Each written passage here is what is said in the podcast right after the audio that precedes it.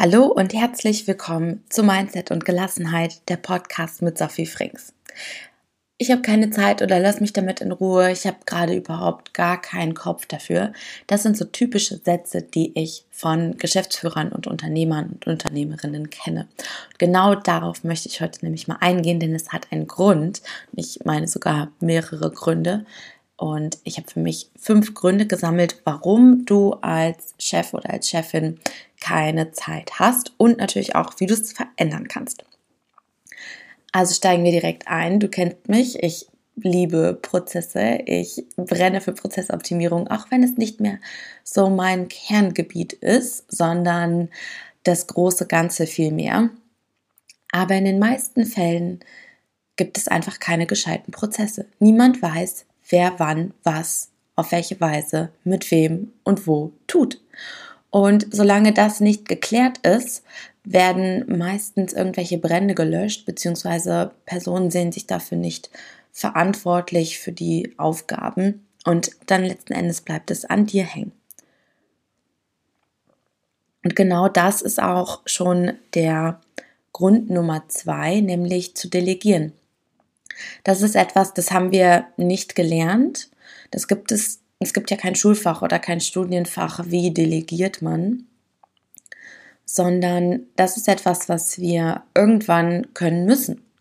Und ich sage halt immer, der Grund, weshalb du Mitarbeiter hast, ist ja, dass du entlastest, entlastet wirst und produktiver bist. Das heißt, der Sinn und Zweck von Mitarbeitern oder Freelancern, virtuellen Assistenten, also insgesamt Menschen, die dir zur Hand greifen, ist ja, dass sie dich produktiver machen. Und deswegen musst du delegieren. Das solltest du. Du kannst natürlich auch so weitermachen, aber wenn du den Podcast hörst, dann gehe ich einfach mal davon aus, dass du was verändern möchtest.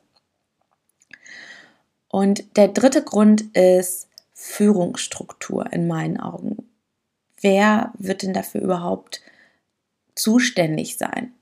Oder aber das ganz häufig auf Führungskräfte, also entweder wird darauf verzichtet, aus was für Gründen auch immer, oder aber, also was, was mir in meiner Welt ehrlich gesagt nicht verständlich ist, weil in einer Gruppe sich automatisch Führungspersönlichkeiten herauskristallisieren, dann kann man es auch einfach offiziell machen und dadurch Klarheit schaffen. Und das ist das eine. Und das andere ist, dass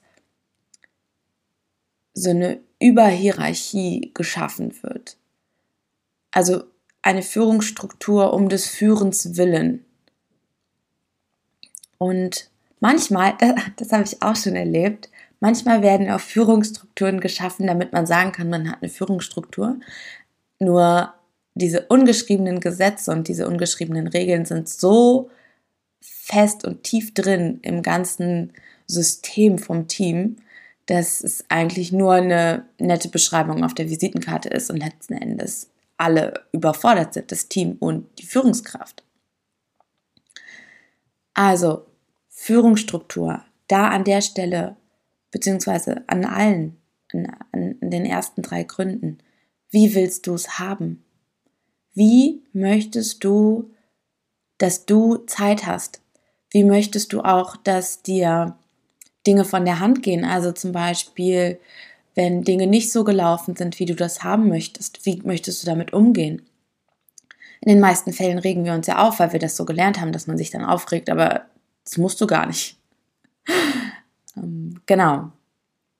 Also, wie möchtest du es haben? Wie sollen die Prozesse gestaltet werden? Soll da jemand mit ins Haus kommen, der euch das mal glatt zieht? Oder aber kriegt ihr das selber hin, das einmal alles zu beleuchten?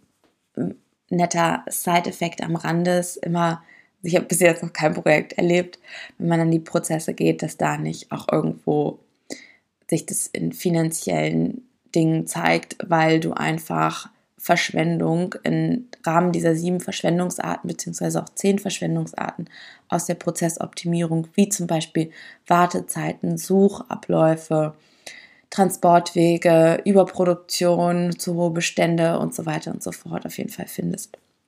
Das heißt, da geht die Kapitalbindung, kann, kann die Kapitalbindung runtergehen und auch die, die ganzen Abläufe aufeinander abgestimmt werden danach oder sein. Also wie möchtest du es haben? Wie möchtest du, dass es dir von der Hand geht, wenn du delegierst? Soll das für dich immer noch so ein, mein Gott, hoffentlich machen die jetzt auch, was ich sage, hoffentlich verstehen die mich? Oder ist es so, meine Mitarbeiter oder Freelancer oder wer auch immer wissen, was ich meine, ich kann mich auf meine Mitarbeiter verlassen.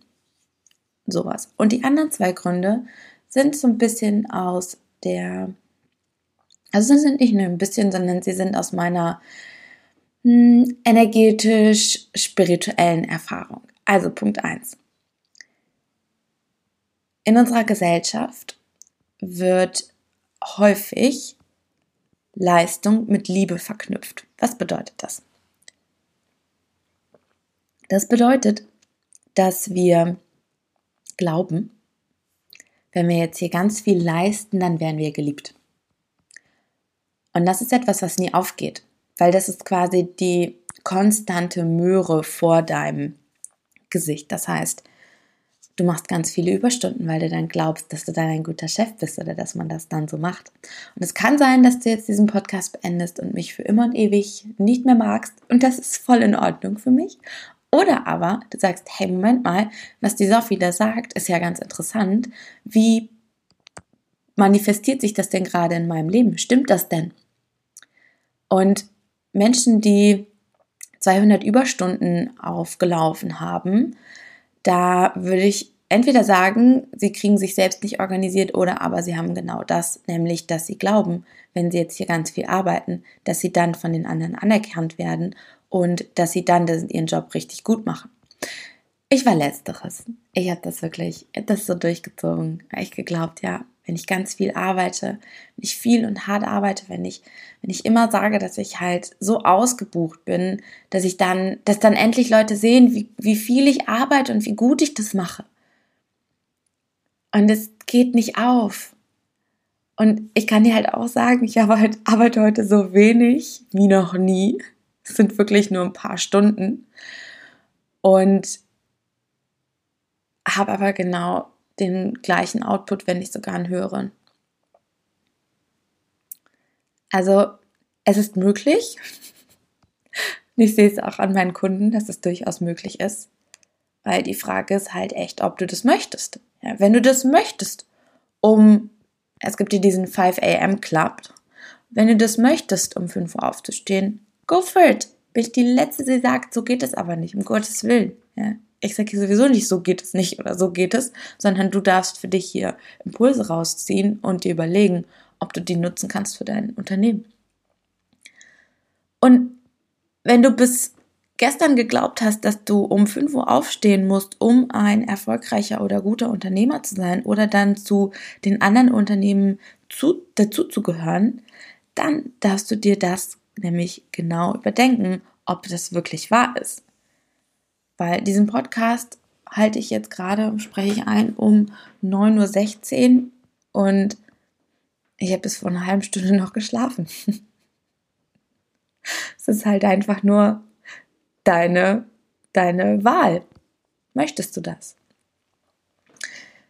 So, also, verknüpfe Leistung mit Liebe geht einher mit dass du das männliche Prinzip etwas überstrapazierst. Also es gibt in diesem Podcast mindestens fünf Folgen, wo dieses männliche und weibliche Prinzip, also Yin und Yang, erklärt wird und näher darauf eingegangen wird. Es gibt sogar eine ganze Folge zu diesem Prinzip, ziemlich am Anfang des Podcasts. Und genau das ist es nämlich. Und unserer Gesellschaft ist rausgehen, umsetzen, handeln, viel und hart arbeiten, so krass bewertet und zwar gut bewertet mit einem Etikett, also ich weiß nicht, woher das kommt, wahrscheinlich noch aus der Nachkriegszeit oder den Generationen davor. Und das weibliche Prinzip wird so ein bisschen verächtlich behandelt. Dieses Vertrauen, sich hingeben, in Ruhe Dinge mal auch mal sein lassen und das Leben sozusagen machen lassen. Das ist so ein bisschen unterrepräsentiert. Es kann, also es hat nichts mit Geschlechtern zu tun, es geht, gilt für alle. Genau, also damit meine ich, eine Balance zu finden zwischen männlichem und weiblichem Prinzip. So, und der fünfte Grund, da kommt natürlich Mindset ins Spiel. Der fünfte Grund ist, ich weiß nicht, wirklich, ich weiß es echt nicht, wie häufig es ich ja schon in Nachrichten, E-Mails, Gesprächen, Telefonaten gehört habe. Frau Frings, ich habe keine Zeit. Oder Sophie, ich habe keine Zeit. Und zack, bestellst du dir. Liebes Universum, ich finde das ganz toll, keine Zeit zu haben.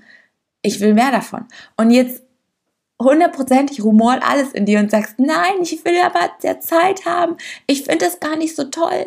Irgendeinen Wert wird es haben, denn du manifestierst es dir ja den ganzen Tag.